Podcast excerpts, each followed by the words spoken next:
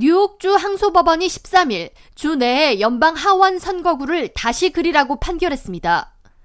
지난해 뉴욕주 공화당 의원들은 기존 선거구가 민주당 측에 유리하게 확정됐으며 게리맨더링, 즉 민주당 측이 더 많은 의석을 확보하도록 형성했으므로 위헌 소지가 있다는 소송에 승소했고 뉴욕주 법원은 중립적인 특별 전문가 팀이 선거구를 다시 조정하도록 명령했습니다.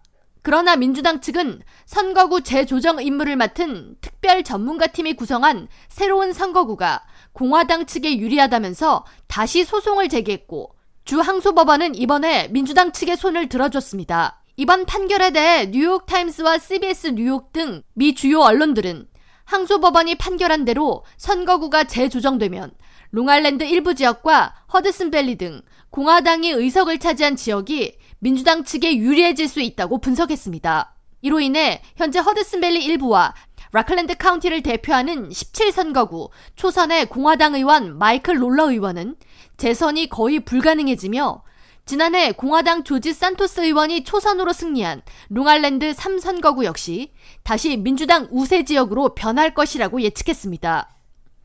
이에 대해 민주당 하킴 제프리스 연방 하원 의원은 지난해 조정된 선거구는 극우 출신의 판사들이 임명한 특별 전문가팀이 공화당 쪽에 유리하게 형성한 것이었다면서 이번 항소법원의 판결을 환영했습니다.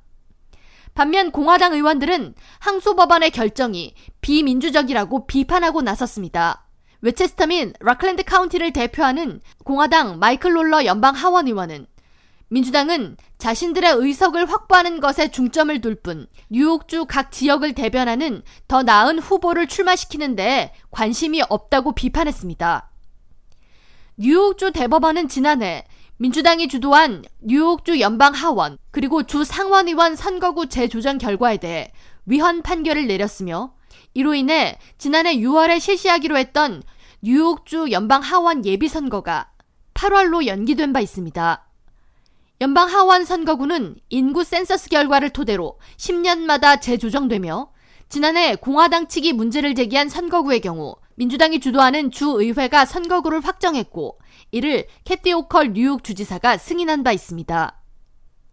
K라디오 전영숙입니다.